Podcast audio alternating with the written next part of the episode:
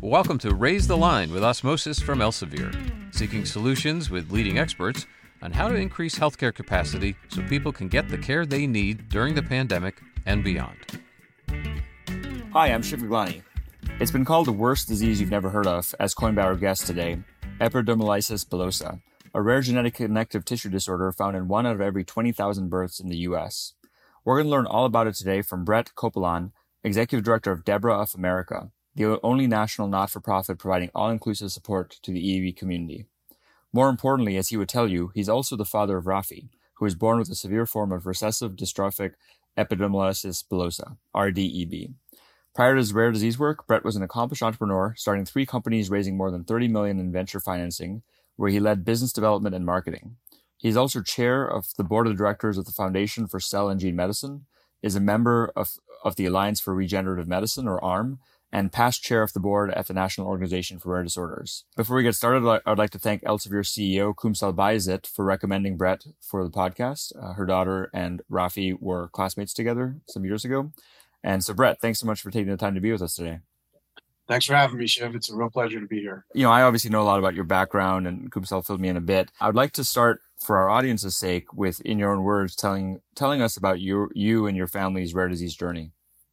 Uh, sure. Patient journey, always, uh, you know, a big thing to talk about, and especially in biotech and, and pharmaceuticals, I like to understand, you know, the burden of living with a disease like this. So I was indoctrinated into the world of rare disease just about 15 years ago, back in November 2007, Upper West Side of Manhattan. My daughter was born. She was two weeks late. She was, you know, really great, except she was missing skin bilaterally on both feet and on the back of one hand. And at that point, the official diagnosis was she was just overcooked.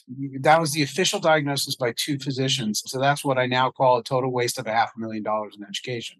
but, you know, about six hours later, while I was out somewhere on the west side with some friends working on a hangover, to celebrate uh, the birth of our daughter, I got a call from my wife. I said, Well, they just took her to the NICU, and I don't know why, and I'm kind of freaking out. And I said, I, I, you know, I would not be so concerned at this point because she did have some open wounds on her feet and the back of her hand. They're probably concerned with the concept of infection in a newborn, so they just wanted to protect her. So the next morning, showed up early at the hospital. My wife and I went into the NICU, and the only way I can actually describe it was that the world fell out from underneath my feet. At that point, I looked at my little baby girl. She had blisters all over her body.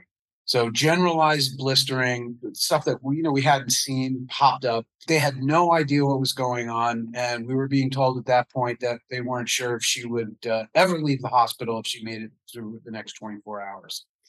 So that led to the next 10 days of trying to rule everything out. It, you know, every god awful disorder that you could think of were tested for. And then we tended to get very, we got lucky in that there happened to be a pediatric dermatologist who happened to be walking the floor of the NICU who happened to hear them talk about blistering. So she said, Well, I, I think it might be this. Let's test for it. So they did a, a punch biopsy and they're called immunofluorescence to see if there was a lack of protein. They do protein staining. It came back about a day later and saying it is indicative of recessive dystrophic epidermolysis bullosa, and let's just say EB going forward because it's a mouthful. So what that means is my daughter doesn't have the ability to produce collagen 7. So we've all heard of collagen. This is a specific type of collagen that is the building block in the of something called anchoring fibrils, which are what holds the two layers of skin together. So if you think about those two layers of skin as Velcro being held together by latches, she doesn't have the latch any of the latches, which are the anchoring fibrils. So any friction or trauma will create a blister or just a skin tear. Given the, the rules of, of New York and getting on Medicaid, that's when I first spoke to DEBRA of America. Their nurse was incredibly helpful, telling me what we would need, what to expect, what our insurance needs would be, what wound care supplies we would look at. And so we spent the next 30 days in, in the NICU so that she would automatically qualify for Medicaid. But what I will say is the second we got that diagnosis, the first thing I did was ran to my brother. I ran to the phone, called my brother, who was a surgeon at that time. Um, I, I said, Adam, they think it's something called epidermolysis bullosa. And he said, Oh, four letter word. Hung up the phone, ran to the nearest computer, and and started uh, googling it. And I think we could all figure out that Google is not your friend at that point in time. So when I saw that she would have a very short life, that was really going to be about pain, disfigurement, incredibly painful disorder that is financially taxing, emotionally taxing, on top of physically, and that there was no treatment or cure, not even on the horizon at that point. So that's when I contacted DEBRA. They gave me all the information. And then shortly after we moved, we left the hospital, we went back to our apartment on the Upper West Side. The chairman of the board at that time said, Given your background, would you be interested in joining um, the board of directors? Of DEBRA. The formal title is the Dystrophic Epidermolysis Bullosa Research Association of America. That's a terrible email address, so we go by DEBRA. and would you be interested in joining? Um, and our first thought, talking to my wife about it, because you know it is a commitment. And talking to my wife, you know, we felt that we were lucky in that I was at that time choosing the insurance company, the insurance uh, coverage for the company I was working at. We felt that we had more means than others, and knowing what this disorder does to people and how it attacks them physically, financially, emotionally, we felt we wanted to give back. So that was one aspect. The other aspect was I wanted to know every international researcher on the planet. And I wanted to know what was going on, if anything would be considered promising, wanted to funnel money there. And should there ever be a clinical trial or more than one, we wanted to be in the top of the list at that point. So the strategy paid off. I should say I joined the board of directors in January of 2008. By the end of that year, my daughter was uh, the eighth kid in the world to undergo a stem cell transplant in hopes to treat or cure. So we moved to Minneapolis, where she underwent the procedure at the University of Minnesota. Two years later, came back to New York. I was a little disillusioned with the organization, was having financial difficulties and I said, you know, to my wife, we're going to go out and start a foundation and, and, put them out of business. And and she looked at me and said, "Don't be stupid. You know, take it all. It's got name. It's got name cachet. It's got a board of directors. It's got money in the bank. Do something constructive with it." Uh, so in January 2011, I became the executive director.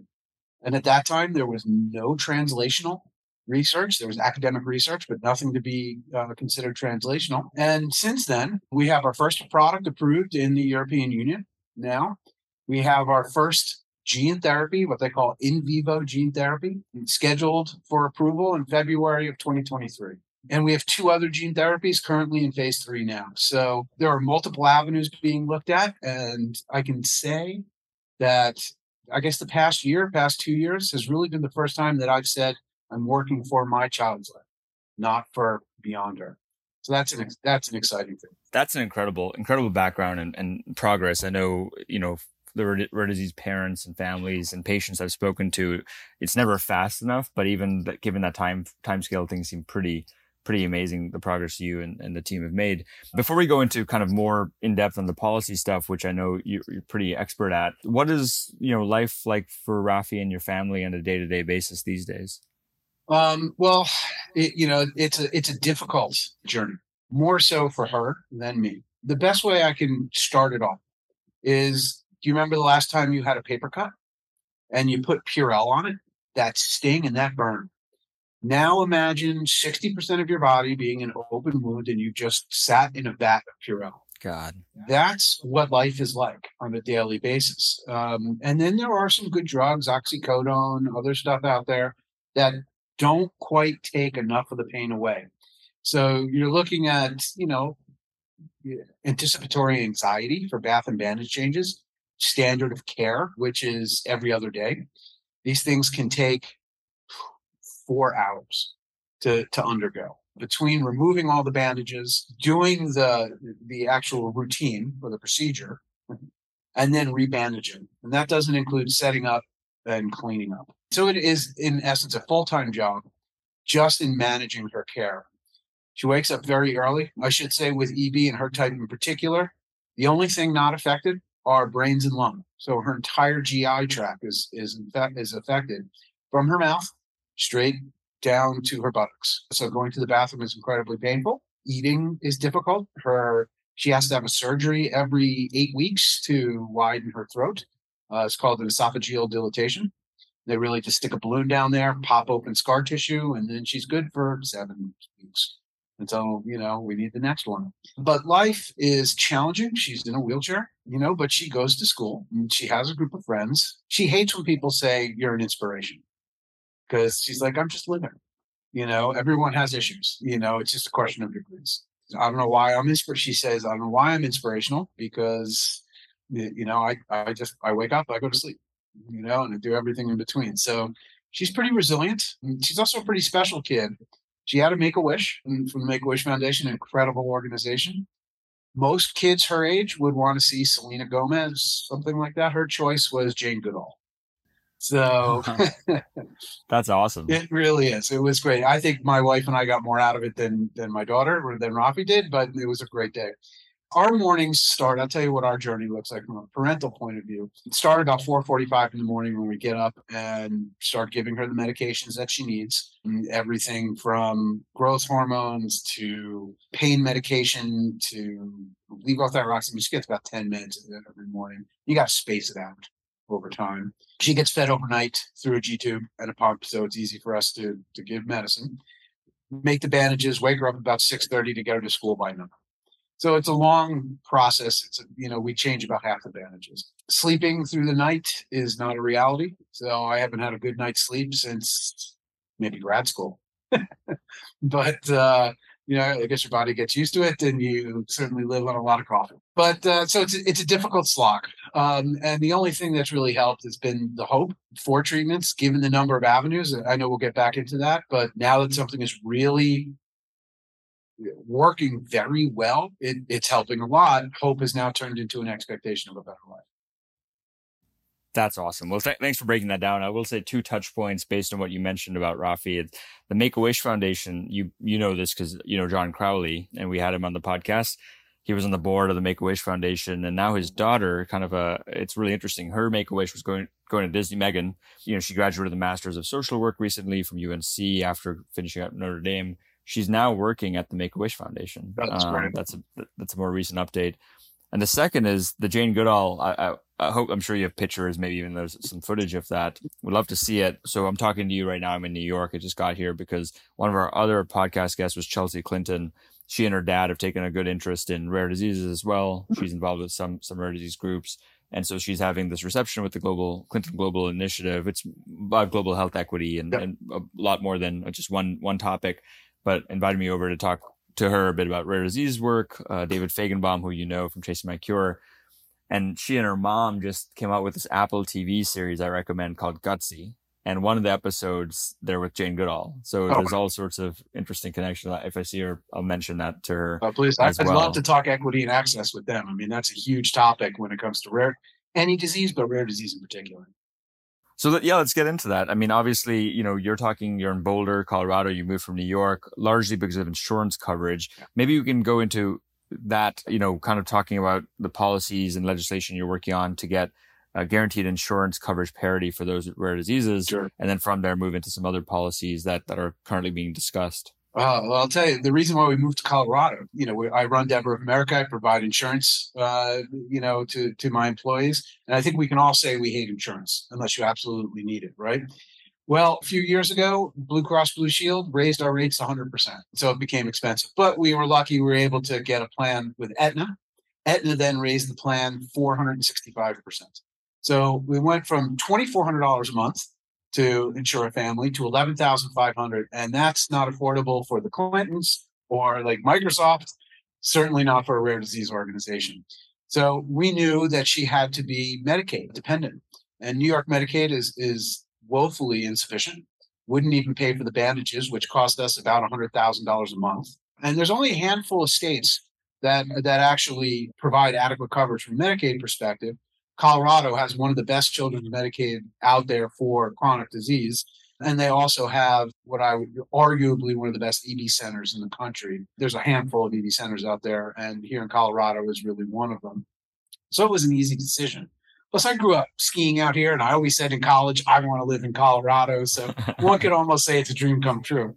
No, it, it was a great move. Um, we used to fly to Cincinnati every three months for Cincinnati Children's for her care. Now we drive 40 minutes. So um, a huge difference in that. But in that, one of the things I knew that DEBRA was missing early on when I became the executive director was a legislative side, uh, right? Really, we didn't have much of a footprint on Capitol Hill or in the States. And clearly, from an insurance coverage point of view, from Medicaid coverage, we needed to ensure that our community was being adequately covered with insurance, which right now only about 32, 33% of our population has adequate coverage. So, I mean, one of the things that DEBRA does is give out free bandages. But when you're only looking at about seven or eight states that provide adequate coverage, it, it's really difficult. And not everybody is in the position that I am where I can move. I can leave my family and friends behind. My job follows me. So, it, you know, I, we're again lucky. But so we started shaping a piece of legislation called the EB Care Act which at that point would have guaranteed that genetic testing was done because most insurance companies don't consider it medically necessary. Many Medicaids don't. They consider it experimental. Clearly, genetic testing is not experimental. But if there's no treatment or no cure, it's not considered medically necessary to have a genetic test. And at that time, our genetic test was $3,400. And they are still, whole genome screening is expensive. Rapid genome screening is expensive. There's a whole exome. And then there's now something called panels as well, which can be $250. But mm-hmm. it's important to get these things covered. So the EB Care Act would have guaranteed that insurance companies and Medicaids pay for the bandages, for any medication that is necessary, and out of state coverage, right? Because most clinical, no one really knows about epidermolysis bullosa. No one knows about EB. And there's only like five or six really good clinics out there that are associated with high school, and they're always cross cross state borders. So getting that paid for is also difficult. What we found at the time, we had bipartisan support, but doing anything in government is difficult.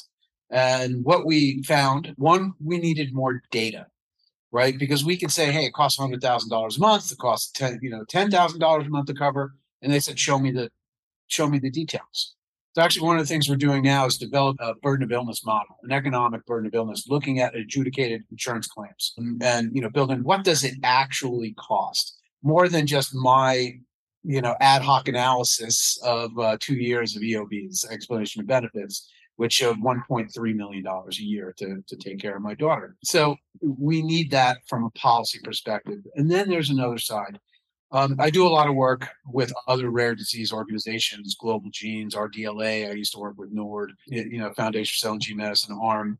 Strength in numbers, right? When you really want to get something passed, you need a tremendous number of co-sponsors on bills. And you need the Christmas tree bill to attach it to and all that kind of stuff, or an omnibus. And so when you have uh, greater numbers, you're able to put something together that can make more sense. So one of the things we're working on is called Epic RD. It is equity and you know parity and insurance coverage. It's making sure that Medicaids and Medicare will. There's a lot to it, so I don't want to go too deep into the woods uh, because it's a deep, deep rabbit hole. But it would guarantee that if there is an FDA approved medication for a rare disease, that Medicaids and Medicare's would pay for it. That it would pay for durable medical equipment like wheelchairs, bandages, which is problematic with many insurance companies now. It, you know that appeals and prior authorizations would be streamlined. So it, it's very deep, and there are other pieces of legislation that are just as important. Precision Medicine Answers for Kids Today Act, right, which guarantees that Medicaid will pay for genetic testing. Because I'll tell you, as someone that works with biotechnology and pharmaceutical companies, now they start asking, what is the specific mutation that is there, right? It's not just, oh, it's a genetic mutation, because we're beyond small molecule drugs at this point, right? We're at base editing and, you know, prime editing and read throughs and exon skipping. So you need to know specifically what they are.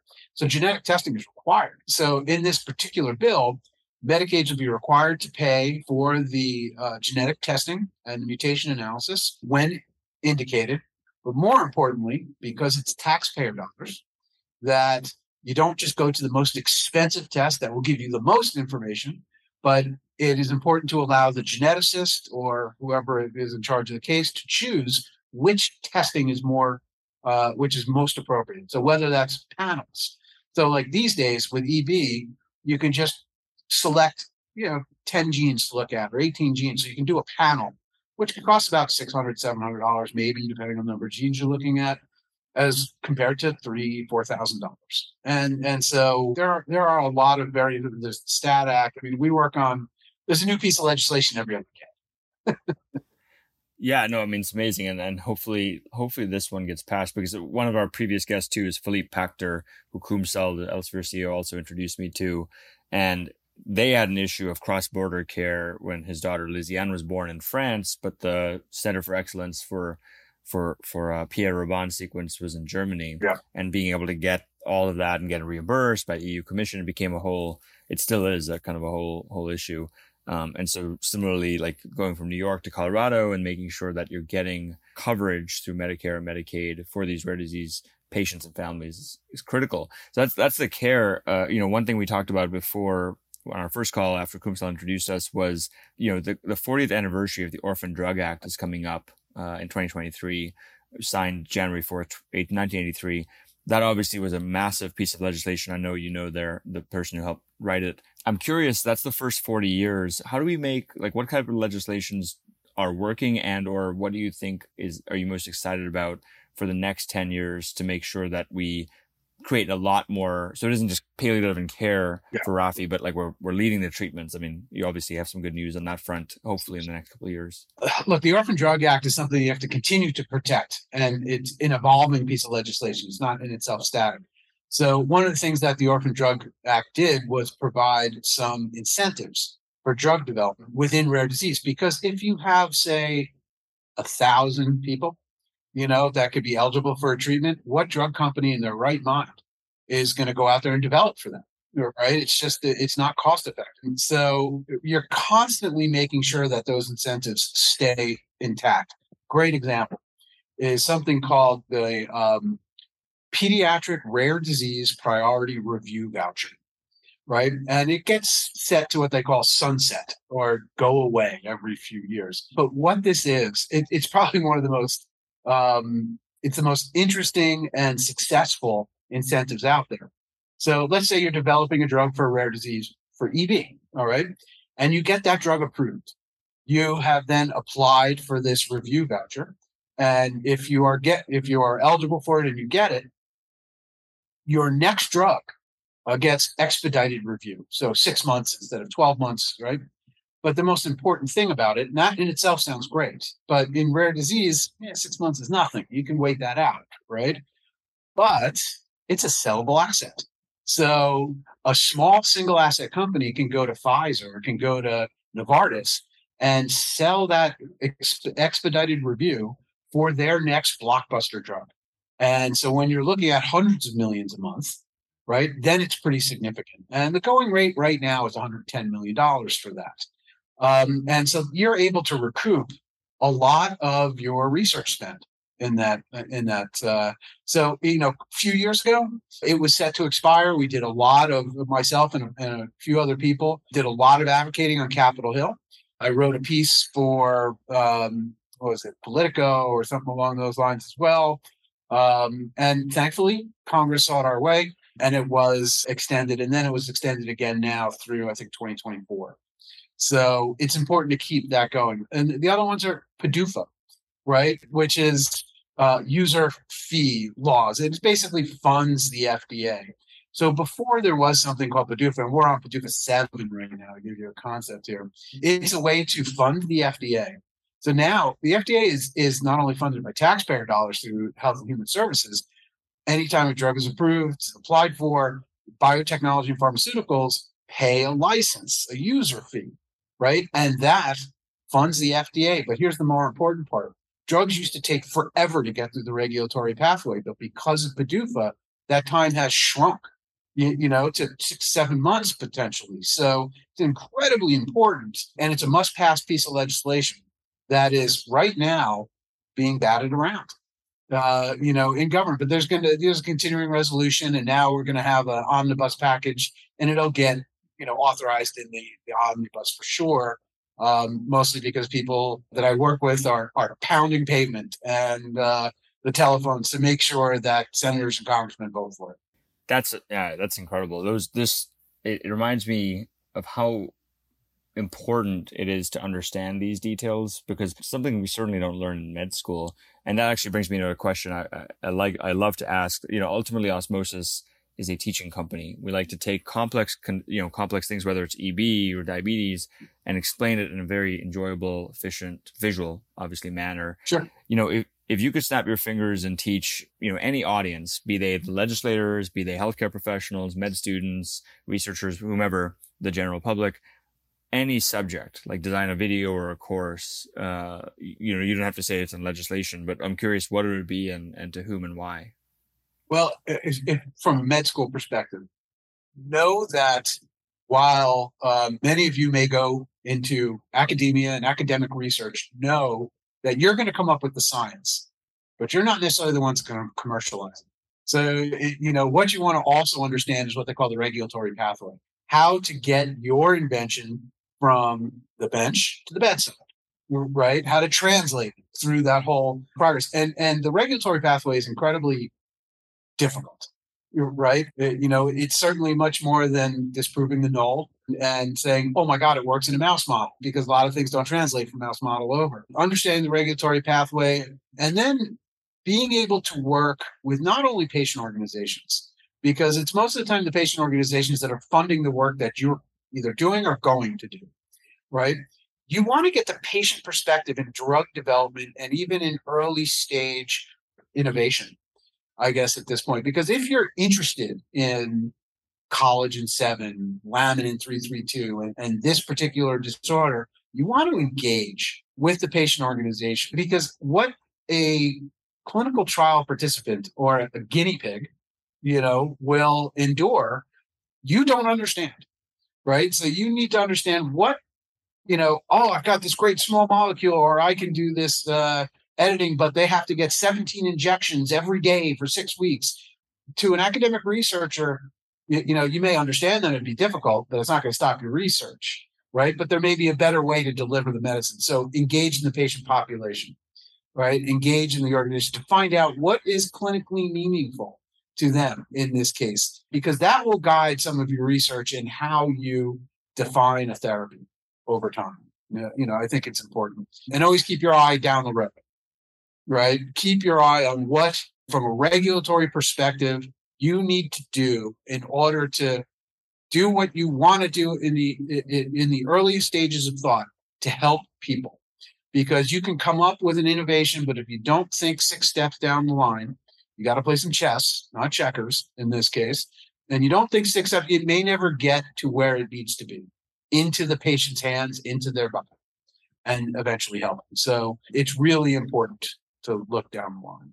And people like, you know, me, and there are some, there are just some incredible rare disease leaders out there that just, they know the science in some cases better than the academic researcher. Right? Pick up a phone, give a call, engage. I love that. Those are all great pieces of advice, and you're clearly clearly among them. I mean, you remind me a bit of uh, a, recent guest we also had on the podcast, Nick Sireau, whose kids both kids were born with a one in 500,000 condition called alkaptonuria, AKU. And like you, he got really involved in the AKU society. Unfortunately, there is a therapy that's keeping his kids in very good health relative to where they were or where other people with AKU could be. But he's also very involved in Beacon, which helps rare disease patient groups and Orchard, which is doing OCD therapy, has has funded two clinical trials on OCD that are starting. Uh, he has obsessive compulsive disorder, similarly, when you when I read your bio, it's very impressive because DEBRA, clearly why you're involved with DEBRA, but you're also involved in several other launching, several other nonprofits, helping other companies. I'd just love to hear just briefly from you about that pathway. Like, you know, obviously you were involved in startups before and raised venture capital, et cetera. So you have that business development and marketing and organizational management expertise. But how do you, how do you pick the other things you're working on? And, you know, what are you hoping to achieve with some of them? Maybe you can give us a punch list. Uh, sure. Well, uh, look, what I will tell you is that, you know, back in the days where I was raising venture capital was easier than doing it for a rare disease company. Let, let me tell you that because you think about, you know, charitable giving is always just a very, you know, it's always the same percentage of GDP. Everybody in their household, you know, each household has a certain percentage of their money they're going to give to charity and they're going to give it to breast cancer. They're going to give it to, you know, Susan G. Komen. They're going to give it to their grad school or their undergrad. And I have to go out and say, why my organization that's trying to help a disease that you've never heard of, that you'll probably never see in your life, why am I more deserving of your money? So it's actually a much more difficult raise for this. But as I said, I joined a lot of other larger ag- advocacy organizations because some like Foundation for Cell and Gene Medicine, getting information out to patients and, and communities so that they understand what is being in a clinical trial. You know, what should you be thinking about in going into a clinical trial? Now, I can tell you that I, before we jumped into that clinical trial that I mentioned earlier, the stem cell trend, I think I spoke to almost every pediatric bone marrow transplanter in the country. I wanted to know what their thoughts were. I wasn't asking, do they think if this would work or anything like that. Mm-hmm. I wanted to understand what the potential pitfalls were. And what I learned from clinical trials in general is you can get better, you can stay the same, you can get worse, or you can die. Mm. Right. So those are your four options, and you have to be willing to accept each one of them. Not all clinical trials will say you're going to die, or that is not always one of them, one of the options, but you have to understand what the clinical trial is. So that kind of educational material We've put together some some shorts, some infographics discussing what you should talk to your physician about if you're considering going to clinical trial and stuff like that. Other organizations that I've been in from an advocating side is, is really developing policies that help drug development in general right? Because the only way, it's really easy to demonize biotechnology and, and those medicines that charge too much. It's really easy, right? But in the end, you have to think they're the only ones that are going to help you in the long run right? So doesn't mean you should let them take advantage of you by any means, but you know, putting in policies, you know, such a, like incentives for rare disease, like policies about consistencies across the regulatory pathway at the FDA, you know, these things that support drug development that make it more efficient and more timely, less costly in the long term means you will get help faster. So that's really why I started going, you know, to some of these larger organizations because it, you know that those policies that help biotechnology eventually help me right? And, and they help my daughter uh, more importantly. So that's that's you know incredibly important. But as you mentioned i'm also in the process right now of starting up another foundation. Through a venture capitalist that i know i met this this gentleman i think we've all heard of brca mutations uh, it's mostly known within women that if you do have this BRCA mutation, the first thing you do is either have a hysterectomy or you know you can have radical mastectomies. It also affects males, right? So prostate cancer, pancreatic cancer. He has a BRCA1 mutation, so he's had prostate cancer. He's very well off. So he has, uh, you know, committed to funding the beginning of this organization with $20 million to make a big difference in BRCA. Now, that could also lead to because it's a rare disease. Now, here's another reason really to invest in rare disease research because you are you are showing that certain platforms and certain ways of addressing uh, diseases work, and you can do it in an expedited method, and then you can take that to more prevalent diseases like diabetes, like cardiovascular, like uh, other type of wounds and, and stuff. So take advantage of the shorter road, right? and eventually it'll it'll it'll play out. But to do like it's a very complicated pathway. So you can't ignore the legislative side. You can't ignore the academic side. You can't ignore the commercial side you have to really have your hands uh, in as many uh, you know areas or fingers and pies whatever you want to say as you possibly can. Is another piece of that for those that ever start up a company what i can tell you is hire for your weakness not your strength. Yeah that's some that's some really good advice. And and uh, again very impressed with the depth and breadth of what you're doing. Hopefully this new nonprofit wishing you the best on that launch and, and the impact it, it, i'm sure it'll have. We're coming up in time so the last two questions i have for you speaking of advice you know you gave someone starting a company advice and hiring for their weakness. What advice would you give to our audience primarily current and future healthcare professionals? Well, you know, my disease really has been in, in EB. It's it's really been uh, under the dermatology umbrella right, as the coordinators of care. And it's been in pediatric dermatology. And a lot of these rare diseases are pediatric in nature. And with more therapies coming down the road, we need more adult physicians in these rare diseases because as an adult, you can't get treated in a child hospital, in a pediatric hospital, right? Mm-hmm. You, you, adult physicians have to think about more things than pediatric physicians. So in, in EB's case, it's actually, we opened the one and only adult clinic in Philadelphia at Jefferson University. It is the only one in the country. So once you get past the age of 23, uh, you know, you don't have any specialists. So, and dermatologists generally get a bad rap, you know, cosmetics and all that. It, it's fine. I have more respect for dermatologists than most other physicians, mostly because you just think about the number of things that manifest in the skin. Right, it's large organ, you name it. So I would say for those that are thinking about dermatology, pay attention to EB because we now have, or we will have in the very near future, medicines and therapies that are going to extend lifespan beyond pediatrics. And it's going to be imperative that these people get taken care of as adults, not just in EB, but in rare diseases in general across the board. I think you'll find that they are generally coordinators of care, and those that have specialists, specialties in them are all pediatric. We need adult physicians for rare disease. And geneticists, and geneticists, study your genes. That's a novel piece of advice. We've never heard that in over 300 episodes. So That's really interesting to know that, that there's a there's a lack and need there my last question, you know, we could talk for hours, I'm sure, but is there any any like major salient point you want to get across to our learners before we let you go for the day? As you go through your stages of life, here's what I'm going to ask you to do. As you, if you are parents now or you become parents, teach your kids inclusion. Okay. Rare diseases in general, EB in particular, but rare diseases in general are isolating. You know, they you will see a rare disease kid eating lunch at school by themselves. That's not right. That's not right. They're in many cases no different than any other kid. They love Harry Potter. You know, maybe it's friends and artwork. You'll find a lot of uh, commonality because in the end, they're just kids or they're just adults. You know, really eh, not about bullying or anything like that. It's about inclusion, right? Don't be afraid to go up to that kid that looks different, right? Don't stare, uh, you know, ask questions. Don't be afraid. Because when I look back at my childhood and I ask myself, would I be inclusive?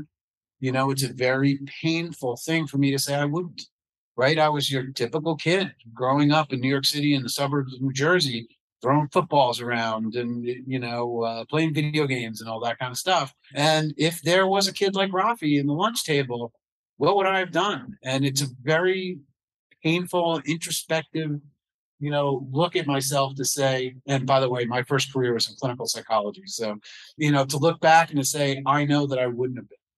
So, one of the most important things I can say is teach your kids to be inclusive. They will be better individuals for it in the long term. And that is the best way to help those that need help. That's powerful. That's very a very powerful lesson, and thank you for sharing that. Uh, very much agree, especially in this age where there's so much focus on diversity, equity, and inclusion. It's important, and we like to get this across to our audience that inclusion also means disability, specific rare diseases, and that's one one reason I think this area appeals so much to osmosis and us is because there's a great need. There's a need for education and awareness. There's so many out there and our hope is as a company dedicated to being approachable, one of our values open your arms.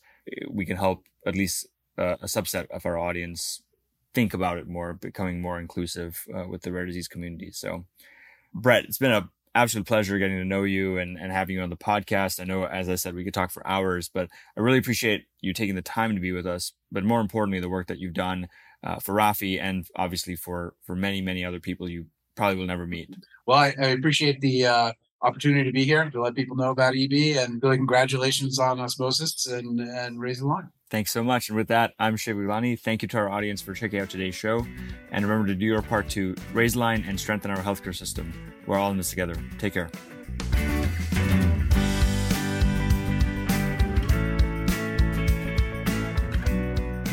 If you like this podcast, please share it on your social channels. You can also subscribe to the series and check out all of our episodes at osmosis.org slash raise the line podcast.